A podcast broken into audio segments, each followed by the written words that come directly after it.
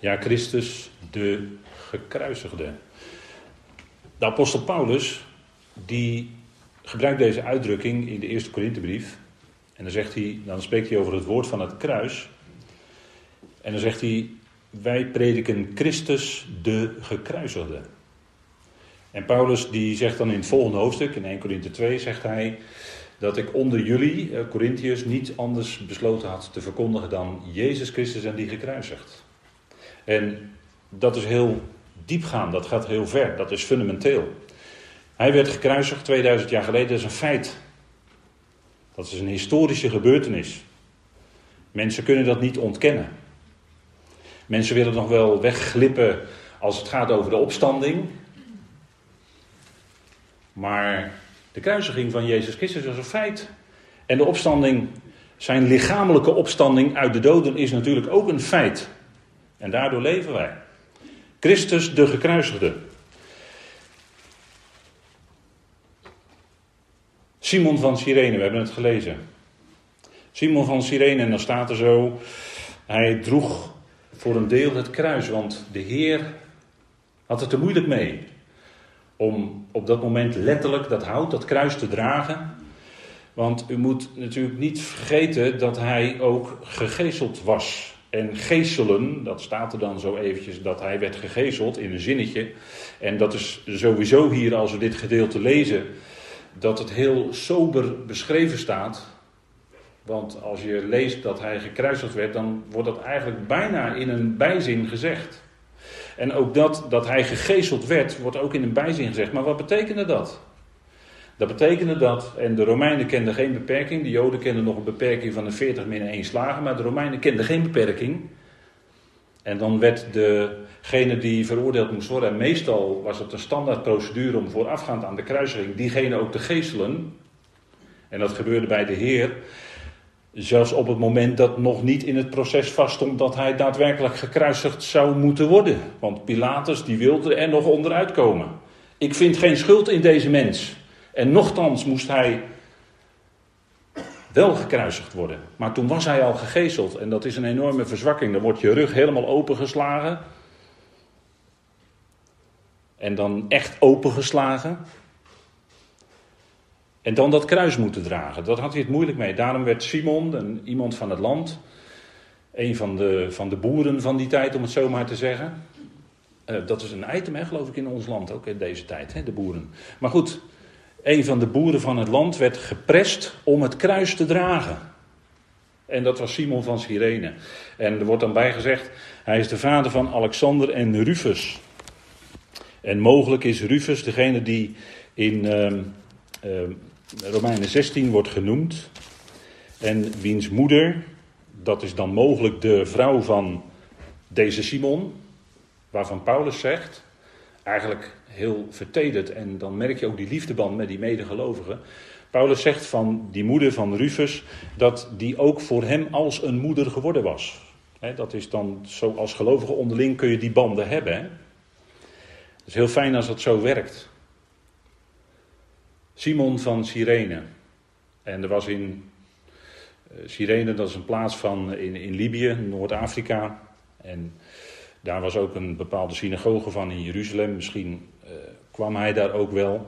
In ieder geval is deze Simon ook de vader van Alexander. En we weten niet of, hij, of die Alexander ook de Alexander is die genoemd is in de brieven van Paulus. Want dan heb je een heel ander iemand dan zijn broer Rufus. Rufus die dan later uh, gelovige, waarschijnlijk zoals Paulus erover spreekt. Maar Alexander had de woorden van Paulus heel erg tegengewerkt. Hij wordt ook genoemd in, in de beide Timotheusbrieven, Alexander, de koperslager hè, aan het eind. Maar Paulus liet dat over ook aan de Heer in die dag. En wat bedoelt hij dan? Dan bedoelt hij de dag dat de bazuin geklonk heeft en dat daar de Bema is. Daar liet Paulus dan over. Ook wat betreft Alexander, die notabene zijn woorden enorm had tegengewerkt. Golgotha. Zij brachten hem naar de plaats, staat er dan. Golgotha, dat is vertaald schedelplaats. En Golgotha, dat, ja, dat heeft te maken met hoofd, schedel. Dat is een Als je het uit het Aramees vertaalt, dan is het hoofdschedel of schedelplaats. Maar er zit een heel duidelijk verband in, want in een ander verslag van, van het leven van onze Heer wordt bij Golgotha gezegd dat het vanuit het Hebreeuws vertaald is schedelplaats. En als het gaat om het Hebreeuwse verband, dan heeft dat woord verband met Gulgolet, hè, dat klinkt bijna als Golgotha. En dat is afgeleid van een Hebreeuws woord dat heeft te maken met de omwenteling. En is dat niet tekenen dat hij juist op die plaats werd gekruisigd? Die plaats waar de grote omwenteling van de wereldgeschiedenis, want daar hebben we het wel hier over. Dit is het centrale gebeuren van heel Gods plan van eonen. Eon is tijdperk, altijd in de schrift. Er is geen enkele uitzondering op. Het plan van eonen centraal daarin staat. En notabene in deze eon waar wij nog steeds in leven, de boze eon, centraal staat erin het kruis van onze Heer Jezus Christus. Kruisigen, kruis, dat, dat zijn woorden die in de brieven van Paulus naar voren komen. In de brieven van de andere apostelen niet. Dat heeft een reden. Natuurlijk heeft dat een reden. Maar kruisigen en kruis, daar spreekt de apostel Paulus heel diepgaand over. Want het gaat niet alleen om deze gebeurtenis natuurlijk. Het gaat juist om het effect, het gevolg, de uitwerking ervan. En die is heel diepgaand. En die uitwerking ervan, dat zien we nu zoals wij hier zitten. Wij zijn de uitwerking van dat kruis wat daar gestaan heeft. Wij zijn de vruchten daarvan. Dat wij geroepenen zijn nu. Dus dat is niet zomaar even makkelijk genade, maar dat is via het kruis van Golgotha gegaan. Daar vond de omwenteling plaats. En een ander woord voor omwenteling, en dat is niet zo'n fraai woord, is revolutie, maar het is een omwenteling. Daar werd als het ware, het, ja, daar werd als het ware de wissel omgezet, definitief. Alles wat tot dan toe gebeurd was in Gods plan, dat moest leiden tot Golgotha. Dat moest leiden tot dat hij daar gekruisigd werd. En toen het, ja, toen het herstelwerk gedaan was in Genesis 2, in Genesis 1, pardon. Toen zei, dan zegt de tekst daar dat het zeer tof was. Was zeer goed. Waarom? Omdat alles klaar was, zodat die mens op het wereldtoneel kon komen maar die mensheid moest op het wereldtoneel komen, opdat hij, de zoon van God, Jezus Christus, mens kon worden. Hij is in gelijkenis van de mens gekomen en hij was, een, hij was de gelovige bij uitstek. En door zijn diepe, diepe geloof, wat hij van, van jongs af aan in zich had, door de geest natuurlijk, kon hij ook gehoorzaam zijn en was hij gehoorzaam zelfs tot de dood van het kruis, zegt Filippenzen. Wat een bewoording, hè? Hij werd gehoorzaam, ja zelfs gehoorzaam tot en met de dood van het kruis. Niet zomaar een dood, maar de dood van het kruis. Dat wil zeggen, het was een smadelijke, een schandelijke dood. De hoofdschedelplaats. En dat was buiten Jeruzalem. De Hebreeën schrijver zegt later, hij heeft geleden buiten de poort. Dat is, dat is niet zomaar, maar dat is ook een teken van, en dat, dat, dat lezen we hier natuurlijk ook uitgebreid, of redelijk uitgebreid in dit gedeelte. Hij is niet zomaar buiten Jeruzalem, nee, hij, dat is een teken dat hij als koning verstoten werd. Hij werd verworpen. Hij kwam tot het zijne, maar de zijnen hebben hem niet aangenomen. En dat leidde zelfs tot kruisiging. In die dagen de dood van een crimineel. En die hingen daar ook met hem. Misdadigers, rovers, criminelen. Daar werd hij met mee gerekend. En dat is natuurlijk heel wat, hè? dat gaat heel diep, dat gaat heel ver. En aan het begin staat er dan, zij gaven hem uh, met mirre vermengde wijn, maar hij nam die niet. En mirre in de schrift is altijd, mirre is heel bitter hè. Als de Joodse mensen bij de zedermaaltijd eten, dan ligt daar het maror, hè, het bittere kruid, ligt daar op tafel. Maror, mir. Dat is dezelfde stam in het Hebreeuws. Bitter. En bitterheid staat altijd voor het lijden. Bitterheid is lijden. Dat is het bittere wat ook wij in ons leven meemaken. Het lijden gaat niet zomaar van een lijndakje. Het gaat via de weg van lijden. met de lange ei. Maar hij nam die niet. Want er wordt dan gezegd in de commentaren dat als je dit zou nemen, dan zou dat mogelijk verdovend kunnen werken. En zo werd het ook aan de kruiselingen gegeven. Dat ze toch een beetje verdoving hadden.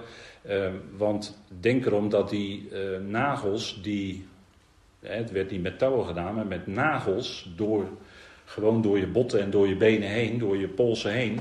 Dat geeft natuurlijk een hele felle, stekende pijn door heel je lichaam heen. En op de, op de duur van de kruisiging uh, wordt het alleen maar nog veel erger. Professor Smalhout heeft daar in zijn boek uh, Tijdgenoten over geschreven.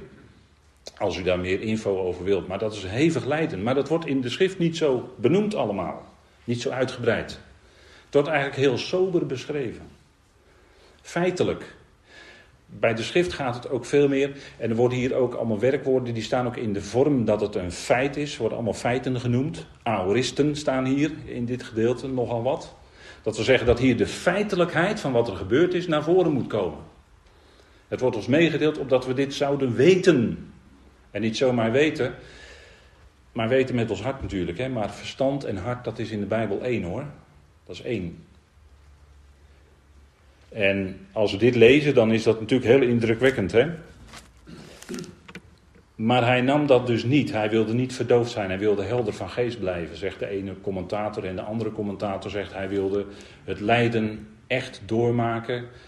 En dat was ten diepste toch de wil van de Vader. Want was het Petrus die naderhand niet zei dat hij naar de bepaalde raad en voorkennis van God overgegeven is geworden om gekruisigd te worden. Dat was naar de raad van God. En hij wilde altijd de wil van de Vader doen. Vader, niet mijn wil. En dat zijn woorden die klinken door ook in ons leven. Hè? Want wij willen de dingen graag. Uh, ja, wij zijn heel goed met, de dingen willen regelen in ons leven. We willen het zelf allemaal wel regelen. Totdat we tot ontdekking komen dat God zegt: Ho. En dat doet hij misschien wel zo in je leven. Gewoon door omstandigheden. Door hoe het gaat. En ja, dan kunnen wij, hè, als je jong bent, dan kan je oh, ik kan de hele wereld wel aan, ik kan alles wel voor elkaar boksen, totdat op een gegeven moment God even dit in je leven doet. En hij brengt lijden in je leven, hij brengt omstandigheden in je leven, misschien wel bij je familie of bij je kinderen of bij je kleinkinderen, weet ik wat. En dan zit hij je stil, het lijden. En de zoon heeft dat heel diep meegemaakt, zo diep, dat zullen wij nooit ten diepste kunnen beseffen. Het wordt ook niet beschreven hier. Er wordt ook niet zozeer gesproken over zijn gevoelens, wat hij meemaakte. Maar als u de psalmen leest, bijvoorbeeld Psalm 22, ik noem maar een paar bekende. Maar er zijn ook andere hoor, Psalm 109, Psalm 69, Psalm 16. Als je die psalmen leest, dan lees je eigenlijk in de eerste plaats over het innerlijke leven van de Messias en wat hij sprak, wat hij bad. Want er worden maar enkele woorden daar zo bij stilstaan. Er worden enkele woorden van wat hij zei aan het kruis vermeld, wat hij bad. Maar waarschijnlijk heeft hij aan het kruis hele psalmen doorgebeden. Woorden die door de psalmist, zonder het te weten als profeet, hè, want ook de psalmen zijn profetisch, blijkt ook hier. Woorden die door de psalmisten al in de mond van de Messias in feite zijn gelegd. Want het is wonderlijk hoe de schrift vervuld werd. Hier we hebben hem hier. Psalm 22, vers 19. Zij verdeelden het lot over zijn klederen. Waarom staat dat in zo'n psalm? Nou, dat moest vervuld worden. Dat moest hier vervuld worden bij het kruis. Zij wierpen het lot om zijn kleding en verdeelden dat in vieren. Een onderkleed plus een onderkleed, wat uit één stuk geweven was. En nu zegt u van nou, hij werd gekruisigd en dat had enorme gevolgen. Maar dat dit er dan bij zat, nou, lekker belangrijk zeg. Nee, dit moet daar natuurlijk staan opdat het iets te zeggen heeft. Dit wil zeggen dat zij, die vier soldaten die wierpen het lot over zijn kleed. En later lees je, en dan moet je de verschillende verslagen van het leven van onze Heer naast elkaar leggen. En later lees je dat dat uh, vier verschillende delen waren. Die werden verdeeld onder die vier soldaten. En er was er één kleed, dat was uit één stuk geweven. Dat wordt apart vermeld. En dat is waar, wat we uh, wat heen wijst in feite dat ene stuk kleding wat zonder naad geweven was, dat was in feite een, een, eh, een, een mededeling die slaat op de kleding van de hoge priester. En de hoge priester, hij zou zijn, de Heer zou zijn na zijn opstanding, de hoge priester naar de ordening van Melchizedek. Daar heeft het mee te maken. En we zien hier de verhouding 1 staat tot 4. Die vier soldaten met die ene die daar gekruisigd was, Jezus Christus. En we zullen die verhouding 1 staat tot 4 nog vaker tegenkomen. En 4, het getal 4 in de Bijbel heeft te maken met de vier hoeken van de aarde. De hele wereld in feite. En dat zegt al iets dat, en, en door die ene, en als je die erbij optelt, kom je bij de vijf. Dat is niet zomaar hoor. Dat is niet zomaar, dat is, dat is symboliek. Daar moet je op letten. Waarom staat het anders in de schrift? Daar moet je op letten dat die ene ten behoeve van die vier iets deed, waardoor je komt bij die vijf. En die vijf is in de Bijbel het getal onder andere van de genade, van de genade van God. En heeft dat kruis niet enorm het Sluis in feite betekent dat de sluizen daarna opengezet konden worden voor die overstromende genade van God. Dat is wat in, na de opstanding natuurlijk gebeurde. Hè? Eén staat tot vier. Die, die soldaten die dobbelden over zijn kleding en dat stond al in de psalm beschreven. Een profetische psalm. David. David was dus niet alleen koning, maar hij was ook profeet. En bij gelegenheid danste hij in linnen kleding waarom Michael hem verachtte voor de ark. En daarin was hij in feite de priester. Want die droeg ook linnen kleding. Dus daarin is David eigenlijk een geweldig type van onze Heer Jezus Christus als koning, profeet en priester. En David was de profeet die dit voorzegde zonder het te weten. En misschien heeft hij die psalmen wel vaker nagelezen om na te gaan wat in die psalmen nou betrekking had op de Christus, op de Messias die komen zou. Want in die verwachting leefden zij, de Joodse mensen. Israël leefde in die verwachting dat de Messias zou komen. En sommigen hadden het door. Maar velen verwierpen hem. Zoals Johannes dat tragisch moet vaststellen in zijn eerste hoofdstuk. Hij kwam tot de zijnen, maar de zijnen hebben hem niet aangenomen. En de diepste kern van de verwerping was hier de kruisiging. En we zien hier dat het het derde uur was dat zij hem kruisigden. Ook voor je zo'n hele sobere mededeling. Hè? Het was het derde uur dat zij hem kruisigden. Maar zij kruisigden hem. Dat wil dus zeggen dat hij aan dat hout echt genageld werd met nagels. Dwars door je armen en benen heen, door je voeten heen. En daarom spreken we ook wel dat als we bij de Heer zullen zijn, dat we dan zullen erkennen, ja Heer, nee, nee natuurlijk niet. We hebben dat niet zelf kunnen doen. Maar we zullen aan zijn doorboorde voeten, zo stel ik me dat dan voor, neerknielen en zeggen, ja Heer, u heeft het gedaan. En wat we, wat we als, als misschien als loon daar, ja dat is helemaal heel menselijk voorgesteld, hè, wat we eventueel als loon daar uitgekeerd zullen krijgen, dan zullen we zeggen, nee heer, u heeft het gedaan. Alle eer is aan u. Daar zingen we ook van, hè. Als ik mijn kroon of krans die hij zal geven aan zijn voeten neerleg, dan zal ik zingen, u leidde mij al de weg. Nou, daar, daar spreekt, dat, dat lied spreekt daar iets van, hè. Maar het was het derde uur en ja, de derde, de drie in de Bijbel heeft te maken met, met, met de belofte die vervuld gaat worden. Want hij werd op de derde dag werd hij opgewekt. Dat, daar wordt ook aan gerefereerd in dit stukje. Aan zijn opwekking uit de dood zelfs. Want dat zou natuurlijk hierna komen. En daarom was dit een, een heel bijzonder gebeuren. Maar dat het maar mensen vragen zich dan wel eens af: van, ja, maar waarom moest het dan zo? Zoals dit ging via het kruis. Omdat daar de, de diepe schande. Want het was een schande in die tijd als je met criminelen mee gekruisigd werd. En die schandelijkheid werd aan tentoongesteld. Niet alleen hij, maar met hem die oude mens. Het was het derde uur dat zij hem kruisigden. En niet alleen hij. En de beschuldiging, dat was negen uur s morgens, hè, derde uur, negen uur s morgens, de Joodse telling.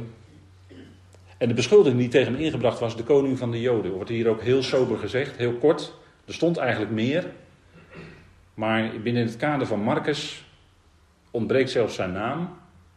Maar dit was de beschuldiging, de, de, de kern, dat hij de koning van de Joden was. Dat was de beschuldiging. Het was waar, hij is de koning van de Joden. Hij is zelfs de koning van de koningen. Maar ze moesten hem niet. Eh, niet alleen het koninkrijk, die prediking werd verworpen, maar ook de koning, die het koninkrijk personifieert, werd verworpen. Jezus, hè, op, de, op het bord boven het kruis stond er dan in drie talen: in het Hebreeuws, in het Grieks en in het Latijn. Jezus van Nazareth, voluit, hè, de koning van de Joden. Dat was een beschuldiging die tegen dat had Pilatus geschreven. Ze wilden het laten veranderen. Ze, de Joden wilden zeggen: uh, je moet het veranderen. Je moet, uh, je moet erop schrijven dat hij gezegd heeft dat hij de koning van de Joden is. Nee, zegt Pilatus, wat ik geschreven heb, dat heb ik geschreven. Het stond vast. Zo moest het zijn. De koning van de Joden. En in feite was, was dit een overgang, hè, die, kruis, die kruisiging was in feite ook, zou ook voor Israël, als we denken over Israël, het nieuwe verbond inluiden. Want was het niet zo dat toen de hoge priester zei uh, op valse getuigen, op valse getuigen, dat hij gezegd zou hebben dat hij die tempel binnen drie dagen zou afbreken en weer opbouwen. Dat waren valse getuigen, want dat had hij niet gezegd. Maar toen scheurde de hoge priester zijn kleren. En dat mocht hij eigenlijk helemaal niet doen, want dat was het kleed wat uit één stuk geweven was. Het was niet de bedoeling dat dat gescheurd werd, maar de hoge priester scheurde zijn kleren en dat was het teken dat het oude verbond. Het was de hoge priester. Het was het teken dat het oude verbond in feite voorbij was. En de beschuldiging was dat hij de koning van de Joden was. En het was waar. Het was waar. En zo werden er meer dingen gezegd hier die waar zijn. En als je de evangelie naast elkaar legt, de, de verslagen van onze Heer, van zijn leven, dan werden daar eerst twee misdadigers, want wie werden met hem gekruisigd? Dat, dat staat hier ook, hè? In, in Marcus. En zij kruisigden met hem twee rovers. Twee rovers, staat in de NBG. En één aan zijn rechter en één aan zijn linkerzijde. Maar in Lucas staat dat er ook twee kwaaddoeners, dat is een ander woord in het Grieks, dat er ook twee kwaaddoeners werden gekruisigd. Dus het is heel goed mogelijk, als je het naast elkaar legt en met elkaar vergelijkt, dat er samen met hem vier anderen mee gekruisigd werden. En dit is een plaatje uit de in eh, Frankrijk. Dus als u daar nog eens in de buurt bent, kunt u dit zien. Dus er zijn meer mensen die dit kennelijk gezien hebben. En die hebben dit uh, daar neergezet. En dat is een soort monument. Vijf kruisen. Vijf kruisen. Dus er zijn meer mensen die het gezien hebben. U kunt het ook terugvinden in de Companion Bijbel van Dr. Bullinger. Die geeft dat ook aan. Maar wat wil dat zeggen? Eén, die ene, die zonder zonde was. Er werd geen bedrog in zijn mond gevonden, zei de profeet Jezaja toch in Jezaja 53. En zo zou het ook zijn. Er werd geen bedrog in zijn mond gevonden. En uh, in de laatste Bijbelstudie hadden we het over de tong. Jacobus 3, weet u wel, de tong. Maar in zijn mond werd geen bedrog gevonden. Want o, o, o, die tongen. O, o, o. Gelovigen zijn er ook heel goed in. In de wereld gaat het allemaal hard tegen hard. Zegt u, ja, is de wereld. Maar de gelovigen onderling, gaat het dan daar wel eens niet hard tegen hard? Tongen, Jacobus 3. Uh, tong kan een vuur zijn, uh, wat, een, wat een rad in beweging brengt. En uh, kan uit een, Jacobus die zegt toch, kan uit, een, kan uit een zoete bron ook bitter water opwellen. Of kan een olijfboom vijgen voortbrengen. Of een wijnstok olijven. Dat kan toch niet? Hoe kunnen dan uit één bron, dus hoe, kan, hoe kunnen gelovigen dan met twee tongen spreken. De ene keer zoet en de andere keer bitter scherp. Want bitter is scherp als het in je mond krijgt. Het smaakt heel scherp. Dan, komt, dan, kan, dan kan er een stuk bitterheid zomaar naar boven komen. Jacobus 3. Misschien wel eens goed om te lezen. Dat is heel praktisch, hè, Jacobus 3. Dat is heel praktisch voor je praktijk, want elke dag gaat het mondje. En wat blijkt daaruit? Want als Paulus het heeft over de mensheid, en die mensheid staat er vanuit zichzelf helemaal niet zo goed voor. En dat wordt hier uitgebeeld in die vier. De mensheid wordt uitgebeeld in rovers en misdadigers. Je zegt, nou, dat is nogal wat. Want als ik nou naar mezelf kijk, dan ja, vind ik het toch, toch, toch wel aardig doe. van de week nog een politicus in de krant. Die vond van zichzelf wel dat hij dat. Zij was het in dit geval, maar dat maakt niet uit. Die vond van zichzelf wel dat ze wel aardig deed en dat ze wel minister kon worden. Ja, oké. Maar rovers en misdadigers, vanuit uh, onszelf, vanuit ons oude mens. Beter wordt het niet hoor. Beter wordt het niet. Het wordt alleen wat als na het kruis. Via het kruis moet ik dan eigenlijk zeggen. Want met hem werden twee rovers en twee misdadigers gekruisigd. Twee rovers en twee misdadigers. En dat, dat typeert de mensheid. Een zootje rovers en een zootje misdadigers. Je zegt, nou, dat is wel erg somber zeg. Nou, beter is het niet. Dat is die oude mens. Vlees, daar is niks goed aan. Als Paulus zegt in Romeinen 3, hoe het met de mensen ervoor staat, dan zegt hij: Er is niemand die goed doet. Er is niemand rechtvaardig, ook niet tot één toe. Dus naar onze oude mens, u niet en ik niet. Die rovers en misdadigers, dat zijn u en ik. Van onze oude mens uit. Gewoon wij zoals we hier zijn, ik ook. Rover of misdadiger. En dan kun je het nog specificeren en zeggen, nou als het gaat om rovers, dat wordt in Malachi gezegd, hè, in Malachi 3 vers 8 wordt dat gezegd eigenlijk door de profeet tegen zijn eigen volk Israël. Wordt het woord, uh, wordt het woord uh, dat gaat naar roven toe of fraude plegen. Gaat, dat gaat daar naartoe, hè? zegt de profeet tegen het eigen volk Israël, Malachi. En misdadigers wordt alleen in Lucas genoemd. En Lucas is het evangelie wat vooral gaat over de mens, dat hij mens was, dus mens in het algemeen. Misdadigers, kwaaddoeners, mensen die kwaad doen. Dat is zoals wij er vanuit onszelf, vanuit ons oude ikkie voor staan. Maar gelukkig is het kruis geweest. En die rovers en die misdadigers werden met hem gekruisigd.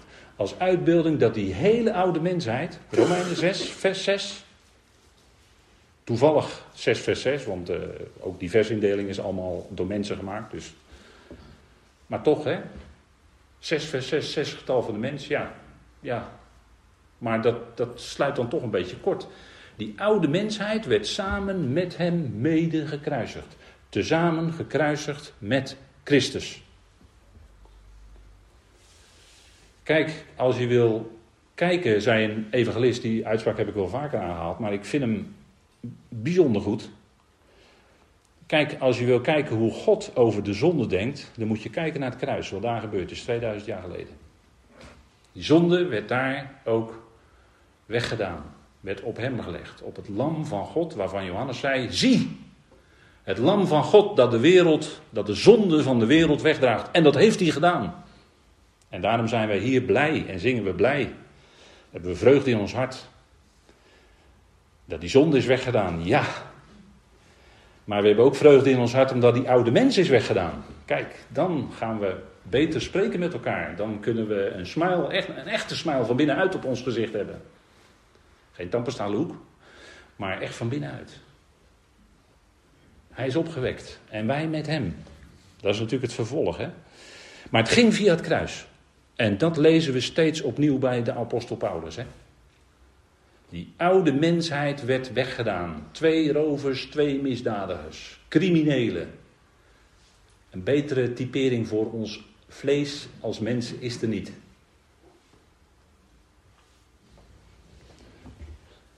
En de voorbijgangers lasterden en riepen, en daarin werd de profetie ook vervuld. Het stond ook in de psalmen.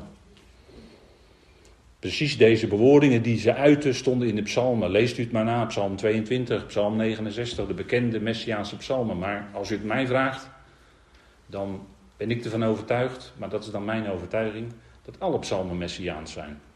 Dat ze allemaal spreken over hem die komen zou. Dat ze allemaal spreken over de Christus. In de eerste plaats. En dat God zich daarin onthult. Want kijk, die, en de profetie werd vervuld en de overpriesters en de schriftgeleerden spotten mee. Hè? De leiders van het volk. Degene die uit de schriften hadden kunnen weten dat hij het was. En misschien wisten ze het ook wel, maar toch, toch was die vijandschap daar. Vanuit het Sanhedrin. Wat het volk opstookte en wat riep, kruisigt hem. Ondanks dat Pilatus zei, ja maar ik vind geen schuld in hem. Hij heeft niks misgedaan. En Pilatus had natuurlijk gelijk. Hij was zonder zonde. En toch kruisigt hem. En dat moest, en natuurlijk weten we vanuit God, dat moest ook gebeuren. Het was naar de bepaalde raad en voorkennis van God. Zegt Petrus. De overpriesters en de schriftgeleerden, ze spotten met hem mee. Hè? We hebben het over de tong. Want hier in, in dit gedeelte komt ook naar voren wat zij van hem zeiden. Hè? En vers 28, dat staat tussen vierkante haken. En dat staat dan waarschijnlijk niet in de beste handschriften hier in Marcus, maar het staat wel in een ander verslag van onze Heer, van het leven van onze Heer. Dus het is wel uit Jezaja 53. Maar die voorbijgangers lasterden hem. En ze schudden hun hoofd en ze zeiden: Ha, u die de tempel afbreekt en in drie dagen opbouwt. Dat was de beschuldiging. Maar dat was laster. Dat was. Dat woord kennen we wel, hè? Laster. In het Grieks is dat blasfemia. Lastering. Blasfemie. Lastering. Ze lasterden dat hij dat gezegd had. Hij had niet gezegd. Hij had gezegd, hij, hij had toen de tempel had hij, uh, had hij schoongeveegd. En dat ging niet zachtzinnig. Hij had een, uh, daarvoor een geestel in zijn hand en hij keerde de tafels van de wisselaars om, hè, staat in Johannes 2. Dat ging allemaal niet zo zachtzinnig hoor. En natuurlijk, hij was zachtmoedig en nederig van hart, maar dat wil niet zeggen dat hij altijd. Uh, met dat soort dingen was hij niet zachtzinnig. Keerde de wisselaars, de tafels van de wisselaars om. Jullie zullen het huis van mijn vader niet tot een koophandel maken. Kom nou toch. Jullie gaan toch niet geld verdienen aan religie. Kom nou toch. Maar het is daarna ook niet veel beter geworden, denk ik. Religie en geld verdienen, rijk worden. Dat is vaak uh, 1 plus 1, hè.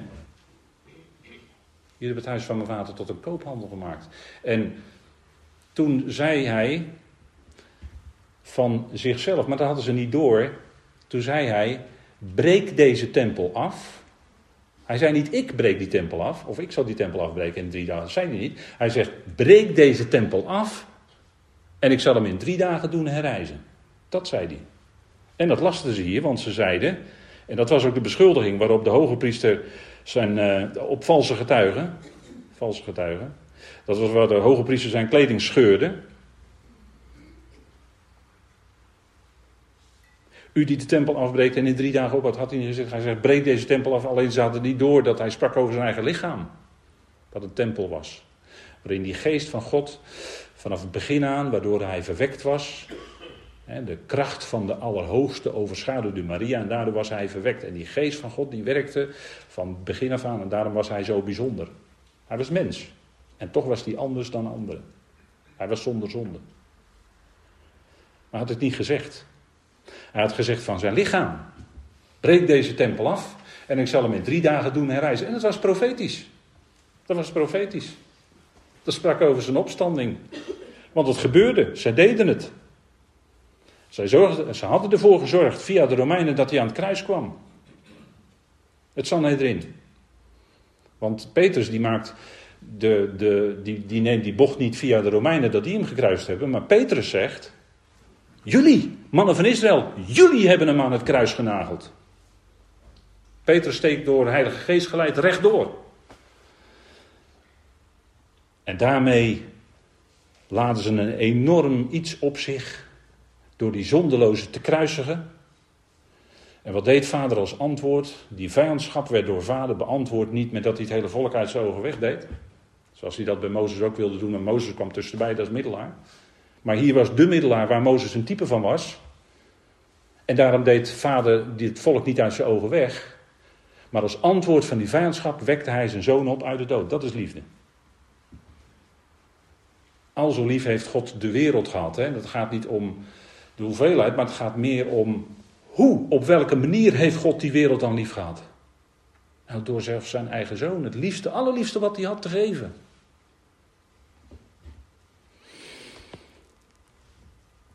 En de overpriester en schriftgeleerden die spotten.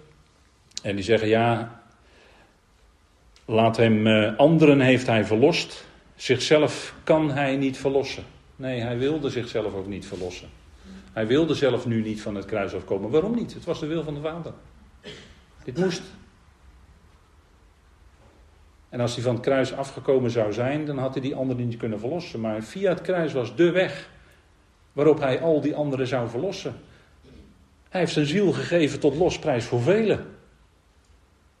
En Paulus scherpt het later nog wat aan door te zeggen: Hij heeft zichzelf gegeven als overeenkomstig losgeld voor allen. Zelfs allen. Dat is wat. Maar ze bespotten hem. Hè? Laat de Christus, de koning van Israël, van het kruis afkomen opdat wij het zien en gaan geloven. Nou, ook zij die met hem gekruisigd waren, smaden hem. En hier noemden ze hem ook naar waarheid de koning van Israël. Want hij was niet alleen de koning van de Joden, van de twee stammen. Maar hij was de koning van heel Israël. Dat is waar wat ze zeiden. Helemaal werd hij voor hen overgegeven. Gaf, zich ziel, hij gaf zijn ziel voor velen. Zijn hele volk. Maar het was wijder, hè? Het was wijder. Kijk, ik had het net even over Jacobus 3. Maar kijk eens wat ze hier allemaal doen. De soldaten voorafgaand, die hoonden hem, die spotten hem. En het lijkt, het lijkt soms wel alsof mensen veel vindingrijker zijn als ze anderen kunnen honen en bespotten. En dat, dat is uh, niet alleen uh, lasteren, dat is iemand, is, dat wil zeggen iemand beschadigen. Dat woord wordt hier gebruikt. De voorbijgangers lasteren, dat wil zeggen dat je iemand wil beschadigen met jouw woorden. Of je gaat over iemand vertellen aan iemand anders en daardoor diegene beschadigen. U weet wel, kroon van hoofdstoot en dat soort dingen. Maar het lijkt wel of mensen vindingrijker zijn als ze anderen willen bespotten, willen honen, willen belasteren, dan dat ze goed willen spreken. En, en wat is nou die enorme verandering bij ons? Wat is nou die enorme Wat zegt Paulus dan in Romeinen 12? Zegent wie jou vervolgen. En dat zegenen is letterlijk goed spreken van. Spreek goed van degene die jou vervolgen. Geef je vijand, die, je, je vriend, je geeft je vriend te eten die honger heeft. Ja, dat doe, natuurlijk doe je dat. Nee, wacht even. Je vijand, die honger heeft, geef hem te eten. En dan staat er eigenlijk, geef hem de beten. Dat is het eh, beste stukje brood, of het stukje brood waarmee je de rest van je eten ook kan oplepelen. De beten. Gaf de Heer aan Judas bij de maaltijd. De beten. Als je vijand dorst heeft, geef hem te drinken. En, en soms zijn gelovigen niet, niet anders dan de rest. Want die doen, als, als, het, om, als het om een, niet om een vriend gaat, maar een vijand, doen ze gelovigen ook nog zo. Soms. Niet, niet letterlijk zo natuurlijk, maar met woorden. En daar gaat het hier over, hè? spotten, honen. Dat wil zeggen, dat zijn woorden die inslaan. Dat is letterlijk het letterlijke Grieks, hè? als je het heel letterlijk zegt. Inslaan. Honen, woorden die inslaan. En weet u, negatieve woorden, woorden waarmee je ander beledigt of wat dan ook, die blijven, die blijven zo lang hangen bij mensen. Dat, dat, dat steekt in je, dat, dat zit, gaat dan ergens in je systeem zitten. Ze beschimpten hem. Ze verweten hem van allerlei wat, wat niet waar was. Hij had niet gezegd dat hij zelf die tempel zou afbreken. Want ja, ze zeiden natuurlijk, ja, er is 46 jaar over gebouwd, die tempel van Herodes. Die was afgebroken en onder Herodes was, hij, was natuurlijk ook een mannetje hoor, Herodes. Een potentaat hoor. En die wilde wel graag even zijn, hè, dat zijn naam eraan verbonden was. 46 jaar die tempel hadden, ze, hadden ze die tempel herbouwd.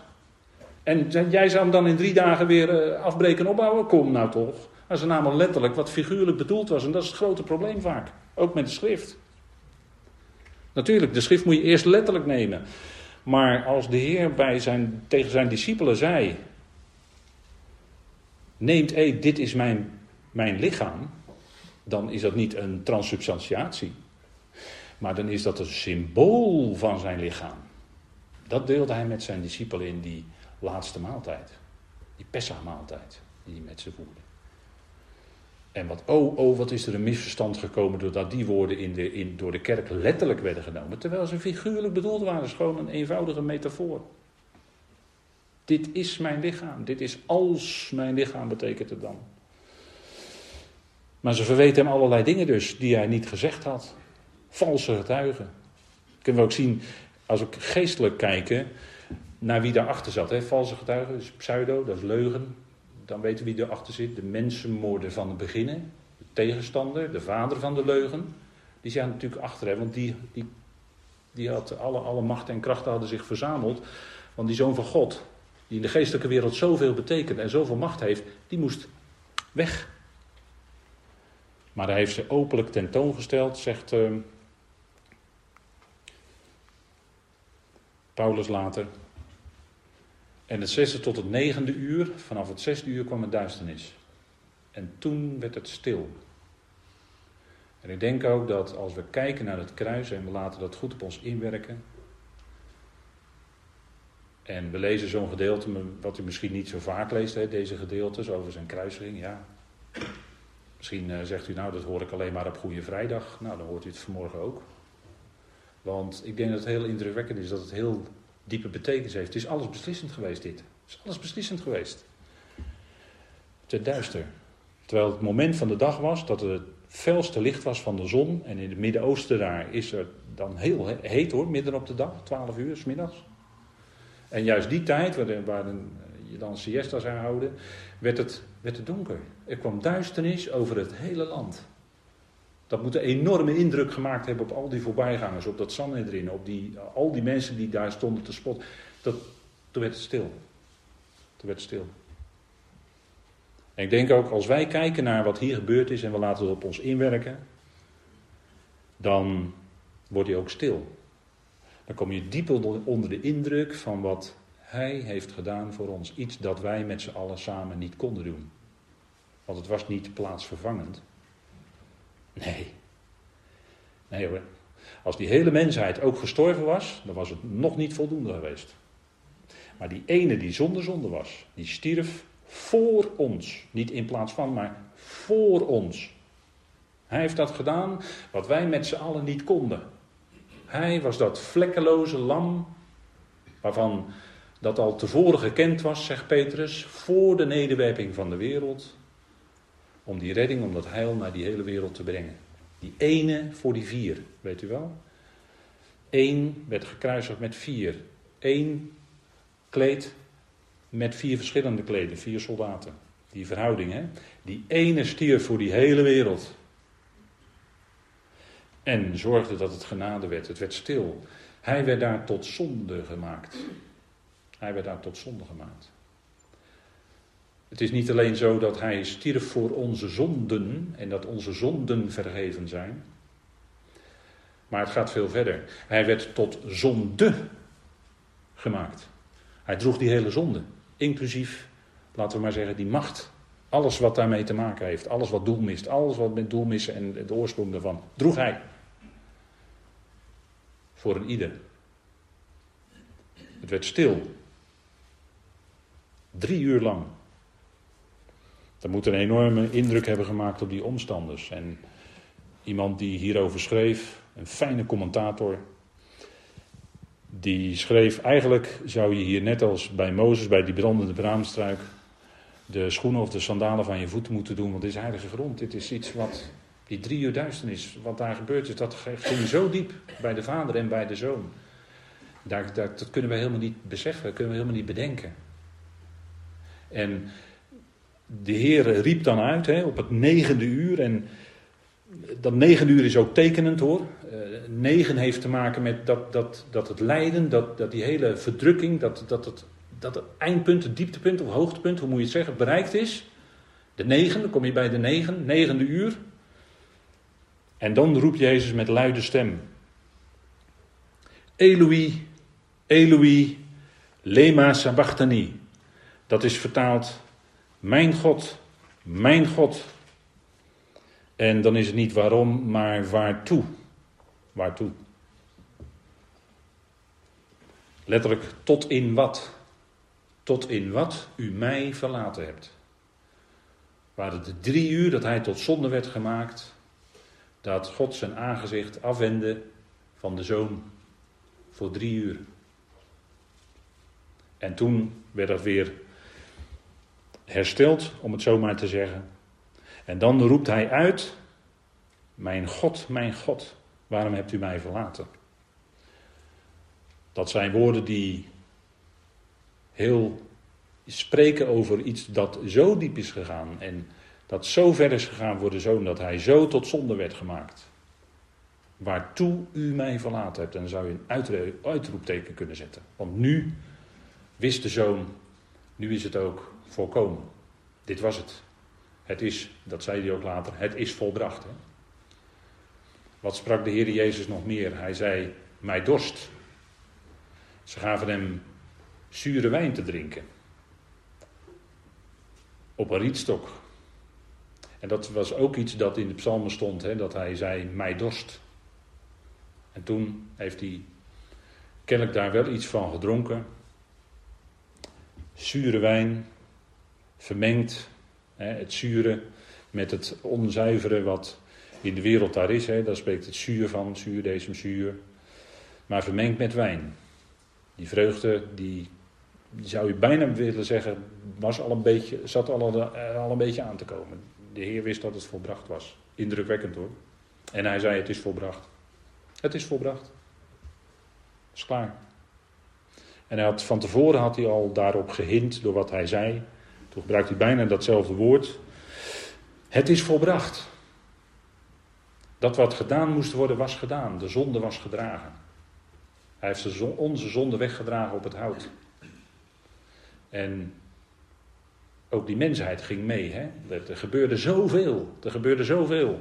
Als je later leest wat, wat de apostelen, wat Paulus met name daarvan schrijft. Het is volbracht. En dat, is, uh, dat, dat staat heel mooi. Dat staat in de voltooid verleden tijd. Dat wil zeggen dat het een uitwerking heeft. Dat het een afgeronde handeling is in het verleden. Maar dat het wel een uitwerking heeft in het heden. Dat is heel mooi, die Griekse vorm. Het heeft een uitwerking ook nu, heden, nu. Want de Heer zei aan het kruis tegen die misdadiger, zei hij, ik zeg je heden, je zult met mij in het paradijs zijn. En daar beloofde hij aan die misdadiger die geloofde, een toekomst in het koninkrijk. En daar zijn allerlei gedachten over, dus, maar ik vat het nu maar even samen met dit ene zinnetje. Toekomst in het koninkrijk, het paradijs. Aanduiding voor het koninkrijk waar hij deel aan zou hebben. Het is volbracht. Het is volbracht. Het is klaar. Het is gedaan. En daarom kunnen wij daarvan zingen, dat gaan we straks ook doen. Maar Jezus riep luid en gaf de geest, of hij blies uit, staat er letterlijk. En de gedachte is natuurlijk, en zo was het ook, dat hij de laatste adem uitblies. En hij zei daarbij: Vader, in uw handen beveel ik mijn geest. Want dat is wat bij de dood gebeurt. Je levensadem, je geest keert terug tot God. En je lichaam keert terug tot stof. En je ziel is er dan niet meer. In de dood is geen bewustzijn. Daarom zei de Heer ook niet: Heden zul je met me in het paradijs zijn. Want of hij direct na de dood ergens in het dodenrijk zou zijn tegen die misdadiger. Zo was het niet. Nee, ook de Heer was dood tot het moment dat vader hem wekte. En de Heer wist van die tussentijd niets. Ook onze Heer niet. Die was ook dood. Er is geen bewustzijn in de dood.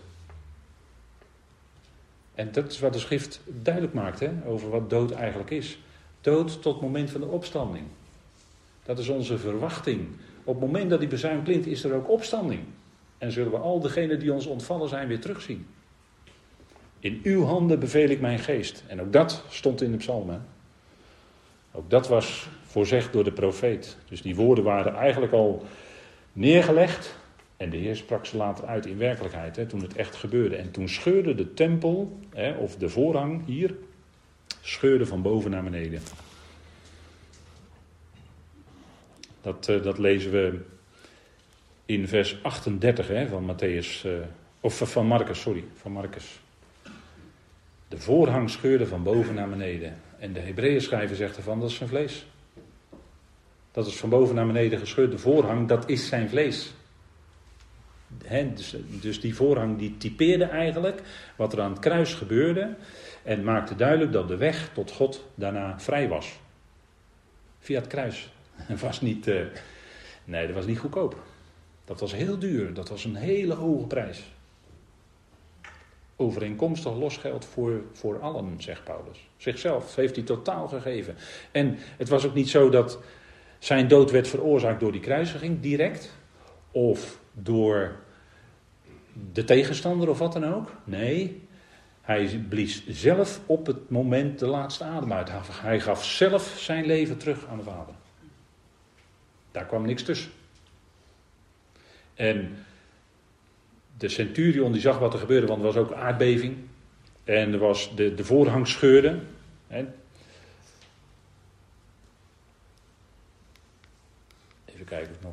ja, de voorhang scheurde, was aardbeving, ander plaatje.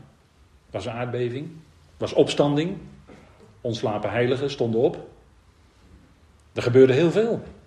Het was schokkend, een wereldschokkende gebeurtenis. En dat was nu gedaan. Het is voorbij. En God zij dank kunnen wij daarna in dankbaarheid hierop terugkijken. En als je, als je deze dingen op je in laat werken, dan kun je toch alleen maar zeggen: Vader, dank u wel. Dank u wel. Dat, dat alles volbracht is. En dat is allemaal van, niet van mij, gelukkig niet zeg. Gelukkig niet. Nee, het hangt van vader af. Het hangt van hem af. Hij werkte door zijn geest in ons uit. Dat is, uh, dat is de belofte die hij gegeven had. Waarlijk, deze was Gods zoon. Was waar. De centurion, die hoofdman over honden, die, die riep het uit. Waarlijk, deze was Gods zoon. Ja, zeker. En in zijn opstanding zou hij in volle rechten van zoon gesteld worden, ook door de vader. dat is natuurlijk ook zo. Waarlijk, deze was Gods zoon. En de vrouwen die keken toe. En als je de andere beschrijving leest, zijn het er waarschijnlijk vier. Ook hebben we weer die verhouding, hè? 1 staat tot vier, maar goed. En met verdriet in hun hart was ook Maria bij zijn moeder. Waarvan hij zei, vrouw, zie je zoon.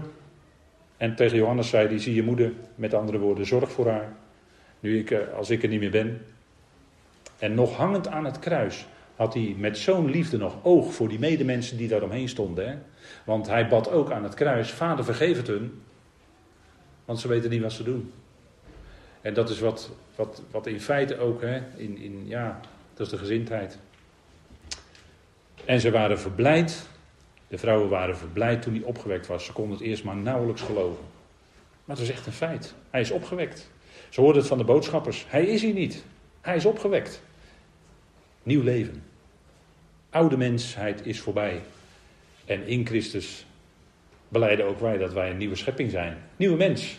En daaruit leven we. Maar dat is allemaal vrucht van het kruis. Hè? En het kruis heeft een diepe doorwerking in ons leven. Als je, dat, als je die boodschap van het kruis, het woord van het kruis, dat is heel kostbaar hoor. En daar, daar, daar moet je, dat zeg ik nu echt moeten, daar moet je acht op slaan. Het woord van het kruis, dat is niet zomaar. Maar dat is heel belangrijk, heel fundamenteel en heel bepalend voor je leven van elke dag. Het werkt zich ook uit in de praktijk van elke dag. Het kruis. De effecten daarvan. Dat je niet meer dat oude leeft, maar je wil dat nieuwe leven leven, van binnenuit. Dat is effect van het kruis. Je wil dat oude niet meer. Je wil niet meer ingaan op. Nee, dan zeg je nee, daar ben ik dood voor. Dat is effect. Dat je gewoon zegt in de praktijk: ik ben dood voor de wereld, ik ben dood voor de wet, ik ben dood voor de zonde. Besef dat en leef daaruit. Dat geeft je kracht. Dat is de, de, de kracht van het woord van het kruis in ons leven. Dat is heel fundamenteel. En dan leven we in blijdschap en dankbaarheid. Het is geweest, het is volbracht, daadwerkelijk. Heerlijk. Amen. Zullen we de Heer danken? Vader, we danken u dat we een moment stil konden staan en eigenlijk maar heel kort bij datgene wat het meest essentiële was in heel uw plan. Dat uw zoon, de geliefde, gekruisigd werd. Vader, en dank u wel dat wij ook leren dat wij samen met hem mede gekruisigd zijn. En dat we niet langer de begeerte en de zonde van ons lichaam volgen, maar dat we u volgen en leven vrij op u gericht. Vader, dank u wel voor ook de gevolgen, de effecten van het kruis in ons leven. Vader, dank u wel dat u ons daarbij bepaalt, telkens weer als wij de schriften openen. Vader, en wat kunnen we als gelovigen, als we samen zijn, beter doen dan uw schrift openen? En ons verwonderen over uw liefde, uw heerlijkheid, uw genade. Vader, daar dank u voor. En we danken u dat we, net als degene die daar eerste getuigen van waren, met blijdschap onze weg verder kunnen gaan. In besef, ja, het graf is leeg. U bent opgewekt, Heer. U bent aan de rechter van Vader en we mogen u kennen.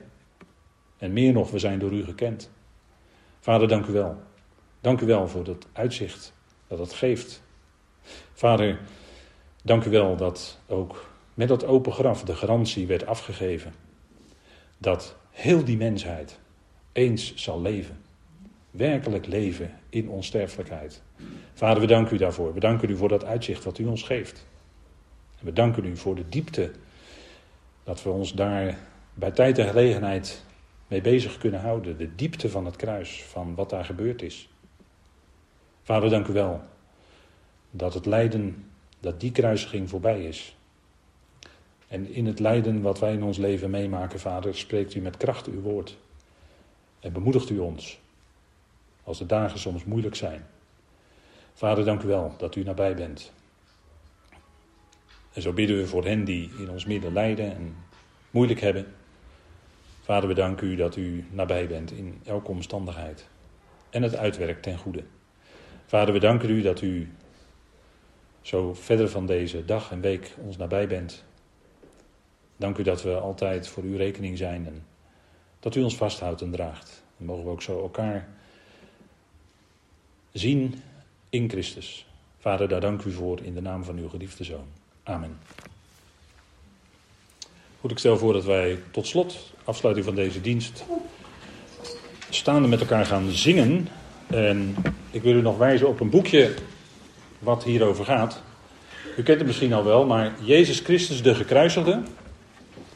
En dat, is, uh, dat zijn een aantal korte studies van broeder Dieter Landersheim, die ook ooit in ons midden was. Maar nu heel oud is geworden en uh, moeizaam. Maar hij heeft een aantal studies geschreven, daar hebben we een boekje van uitgebracht. Jezus Christus de gekruisigde. En u kunt het na de dienst meenemen van de boekentafel. Dus wat mij betreft van harte aanbevolen.